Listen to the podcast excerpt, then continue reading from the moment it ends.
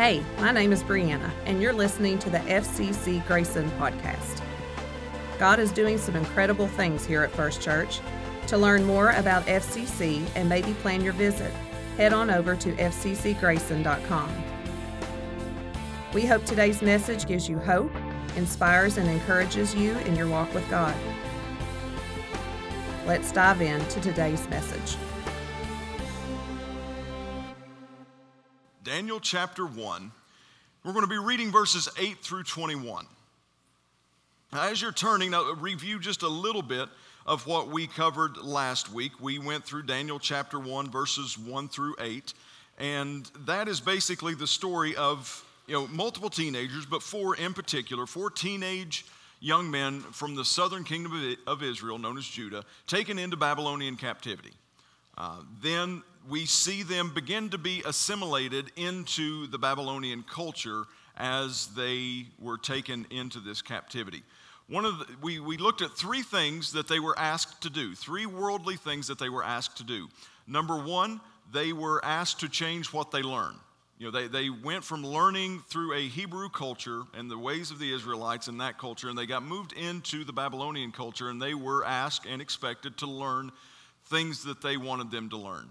The, ne- the next thing that we see them needing to make a change or having an ask of them is that they changed their names. They took away their Hebrew names and they gave them Babylonian names. And we talked about what that meant, the meaning behind not only the Hebrew names, but also about what the names meant in Babylon. If you weren't here with us last week, I encourage you grab a CD out there, or, you know, go to our website. Um, the podcast is on there.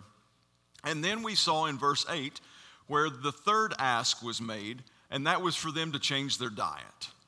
And they kind of gave a little bit of pushback. In all of these moments of change and transition, the one area that we see them halting and kind of hitting the brakes with was what they were going to consume. So, this morning, I think that if we're looking at a theme for verses 8 through 21 in Daniel and kind of the main lesson, is I think this shows us uh, how to live in the world while remaining completely faithful and dependent upon God. So let's look at this verses 8 through 21, the first chapter of Daniel. But Daniel resolved not to defile himself with the royal food and wine, and he asked the chief official for permission not to defile himself this way. Now, God had caused the official to show favor and compassion to Daniel. But the official told Daniel, I am afraid of my lord the king who has assigned your food and drink. Why should he see you looking worse than the other young men your age? The king would then have my head because of you. Daniel then said to the guard, whom the chief official had appointed over Daniel, Hananiah, Mishael, and Azariah, Please test your servants for 10 days. Give us nothing but vegetables to eat and water to drink. Then compare our appearance with that of the young men who eat the royal food, and treat your servants in accordance with what you see. So he agreed to this and tested them for 10 days. At the end of 10 days, they looked healthier and better nourished than any of the young men who ate the royal food. So the guard took away their choice food and the wine that they were to drink and gave them vegetables instead. To these four young men, God gave knowledge and understanding of all kinds of literature and learning. And Daniel could understand visions and dreams of all kinds. At the end of the time set by the king to bring them into his service, the chief official presented them to Nebuchadnezzar. The king talked with them, and he found none equal to Dan- Daniel, Hananiah, Mishael, and Azariah. So they entered the king's service. In every matter of wisdom and understanding about which the king questioned them, he found them ten times better than all the magicians and enchanters in his whole kingdom. And Daniel remained there until the first year of King Cyrus. Will you pray with me this morning? Father, again, we are thankful and so very blessed to be here this morning, to be able to worship you, to be able to lift up our voices in songs, to partake of your, um, your Lord's Supper and remember the sacrifice that you made for us on the cross. God, now as we move into our time of worship where we open up your word, I ask that you open us up as well that we would learn from it, that we would be challenged by it, that we would be convicted by it, and that it would be a source of comfort. Father, I pray right now uh, for me. I pray that you use my voice. I pray that you take my words and make them yours. Holy Spirit, speak through me, because we have come this morning to hear a word from the Lord. We didn't hear, come here to hear a word from man. So I just ask that you inspire me to speak rightly this morning. In Jesus' name, amen. Now, as I read this passage and as I thought about some of the connections that we can see here with different scriptures, I couldn't help but notice my favorite book in the Bible is the book of Psalms. I love the book of Psalm because it just, it really seems to encapsulate and encapture my heart uh, and my Christian walk, which is a roller coaster. And I don't know if anyone else in here feels like your walk, your life, period.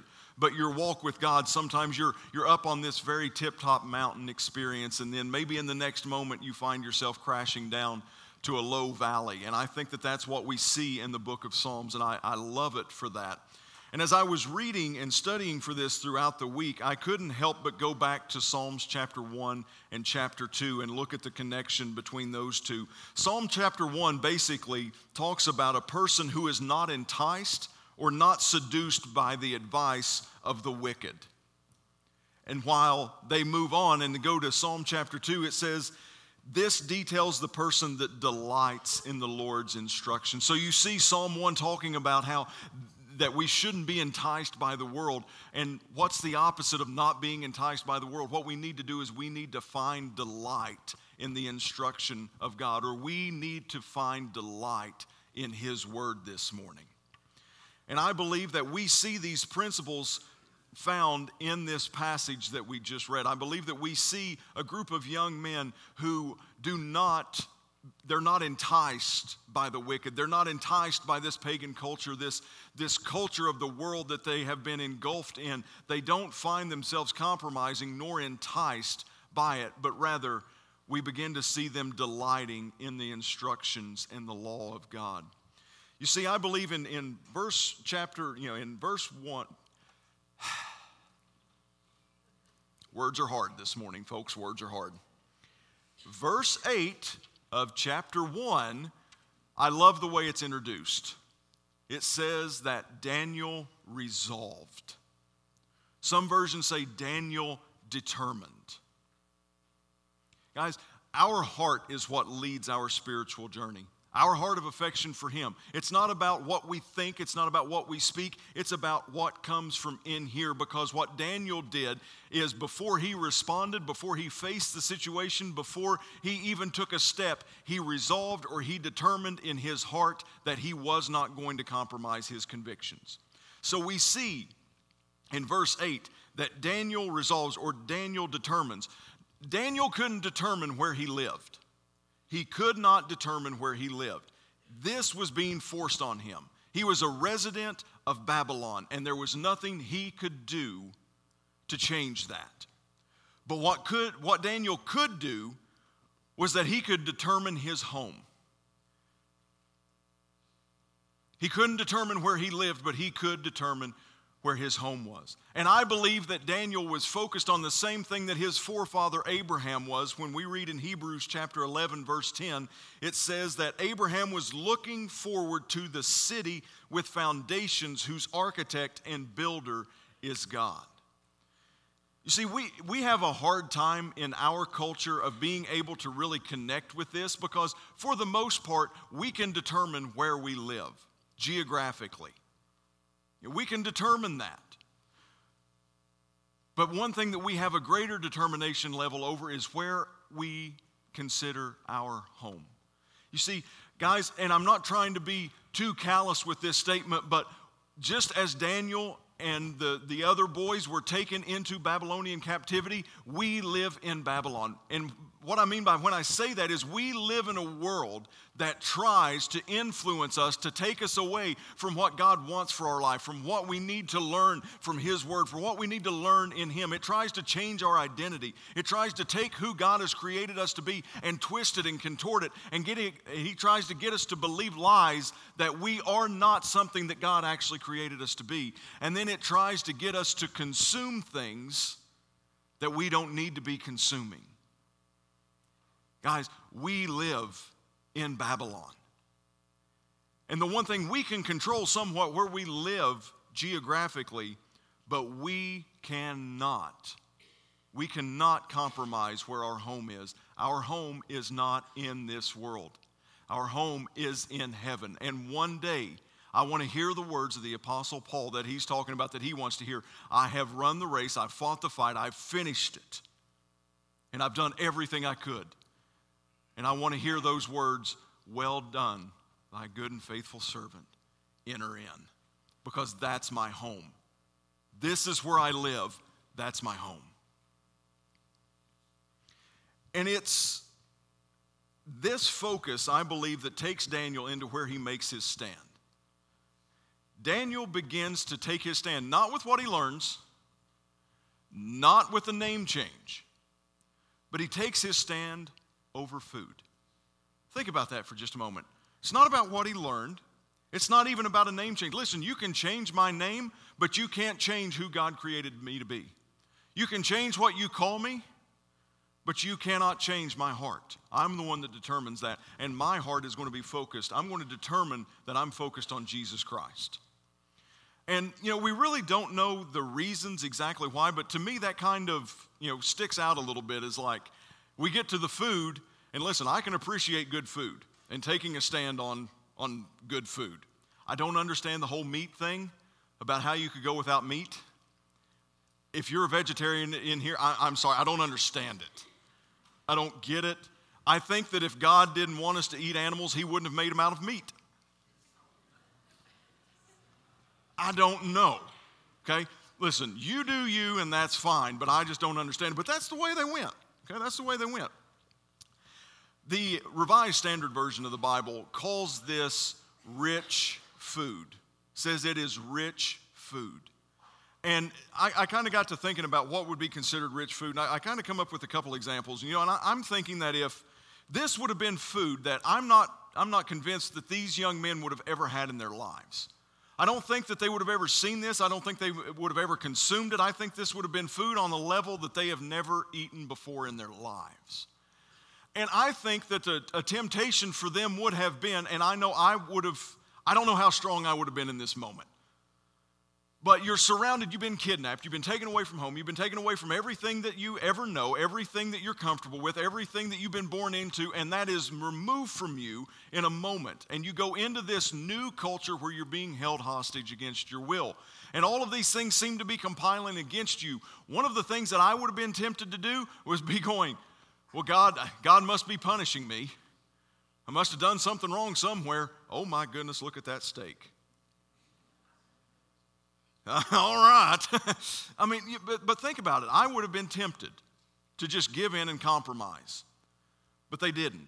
And we don't know exactly why they didn't, but I can, you know, think about that if you're invited to a meeting, a secretive meeting of the world's elite, most powerful, most influential, richest people in the world, and think about that you're invited to this dinner.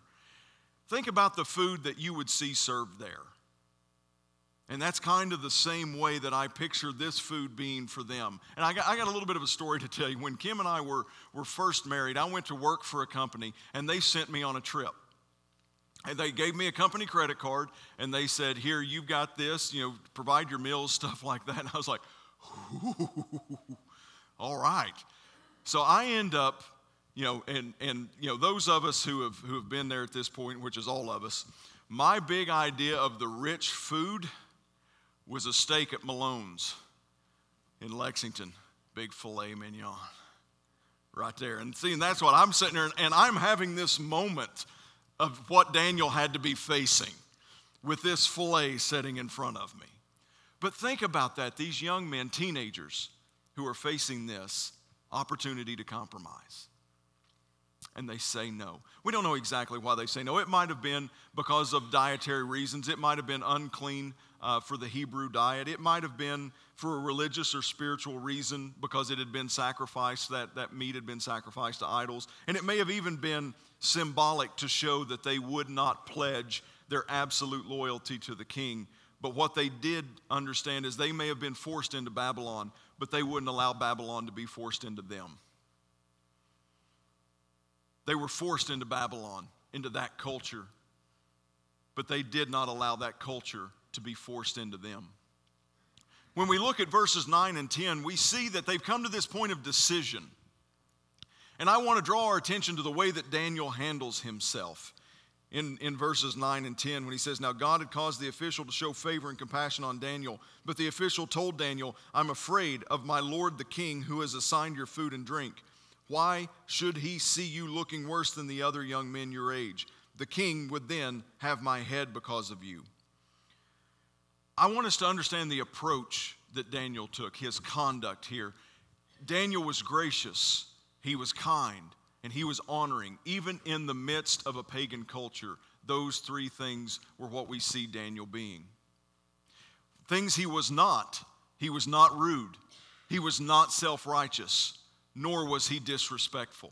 And we're going to see here in a couple weeks, this played out in a big way in Daniel's life. This very fact of that he handled himself, even in the midst of pagan kings, he handled himself with grace, with kindness, and with honor. And we can look and we can see other examples of this in the Old Testament. When you look at the life of Joseph, you can see someone else who did the same thing. When you look at the life of Esther, you see someone who did the same thing. I think that we, as believers, as Christians today, need to learn a significant lesson from this because we have this us against them mentality. That we are, almost militant towards it. But we need to learn how to serve those that God has placed in our lives with grace, with kindness, with honor, and with humility. I, I found a, a, poll that was done in 2017, and, and I understand polls. You know, I could ask two, I could ask three people a question, and if I got two out of three that said, you know, one thing, I could say the major, took a poll and the majority said, but just go with it. Okay, I found this poll from 2017 and I believe it's accurate. But when they were asked, they asked non Christians to describe three things that Christians are known for.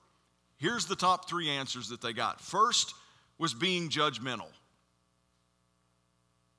Being judgmental. Secondly, being hypocritical. And thirdly, this one kind of surprised me being terrible friends said that Christians were most known for being judgmental, for being hypocritical, and being terrible friends. So I think that there's a lesson for us to learn in the way that Daniel and these other three young men handle themselves through this process of living in Babylon while not, while not making that their home. We see Daniel in verses 11 through 13, he begins to present a win win here. Because here's the, here's the two options that they had up until this point. Number one was that the young men defiled themselves. They ate of the food and they drank the wine. And they compromised their convictions and they defiled themselves. Option number two was the king's servant Ashpenaz would be taken, you know, he would be deheaded. He would lose his head. So I don't see a real win win situation right there. Either you're going to be defi- defiling yourself and compromising your convictions, or somebody's going to lose their head. But what Daniel does is he begins to he begins to give an option three, a win-win kind of situation. And I believe that it's because that he handled himself with grace, kindness, and honor that he was able to have a voice of influence into these people's lives about a third option. And that third option was give us vegetables and water for 10 days. And if, if it's going the wrong direction, if we don't look better than them, if it doesn't work, then we'll reassess after 10 days. But let's just try it for 10 days. I believe that we can handle ourselves in such a way as believers that does not compromise our convictions, but yet still handles ourselves with grace, honor, and respect to the world in which we live in. And I believe that we see that in Daniel's life.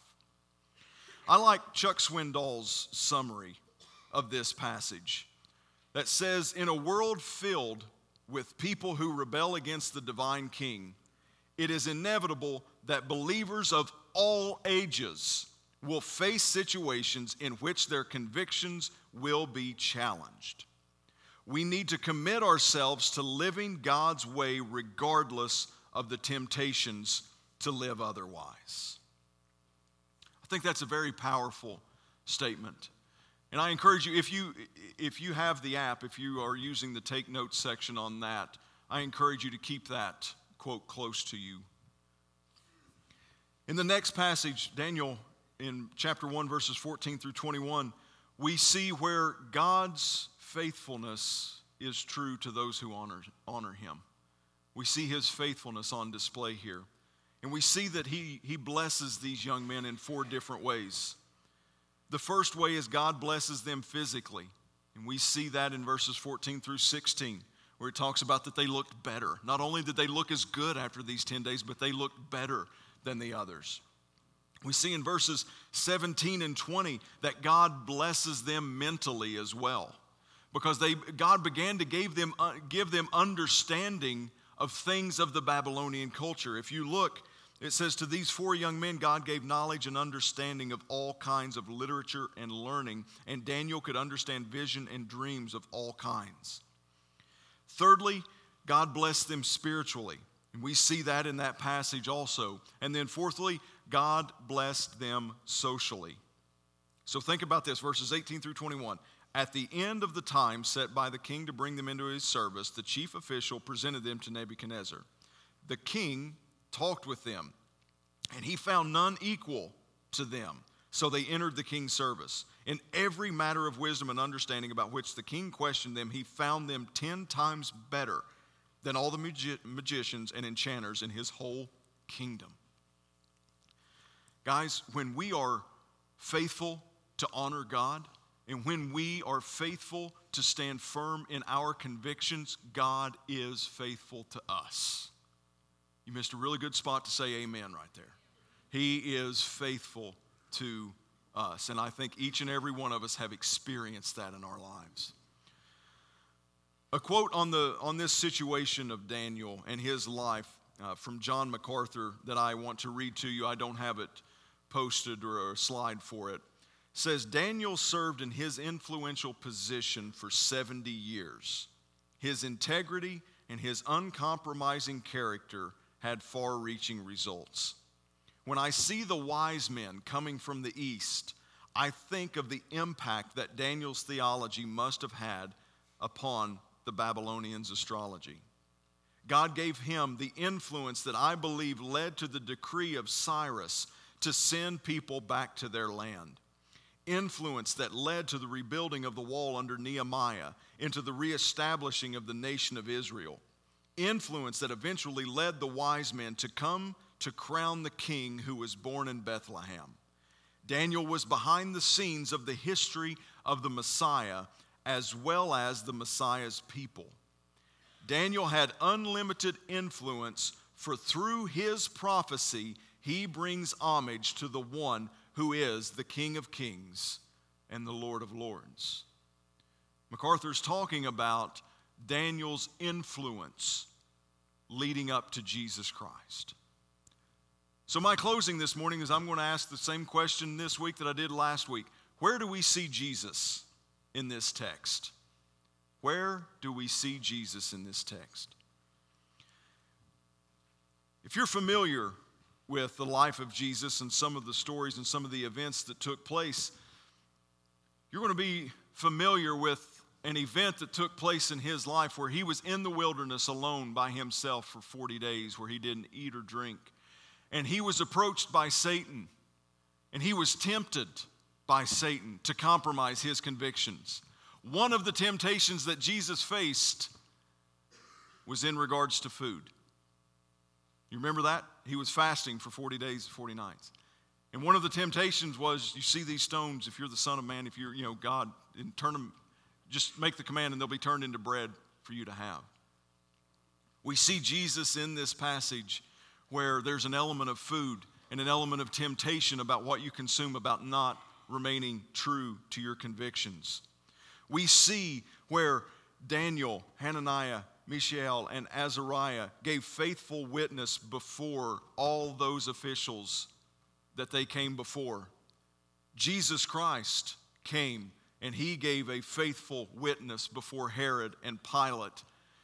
The difference was that Daniel and these three young men survived. When Jesus gave that witness faithfully, not compromising his convictions, not telling them what they wanted to hear, he was nailed to a cross.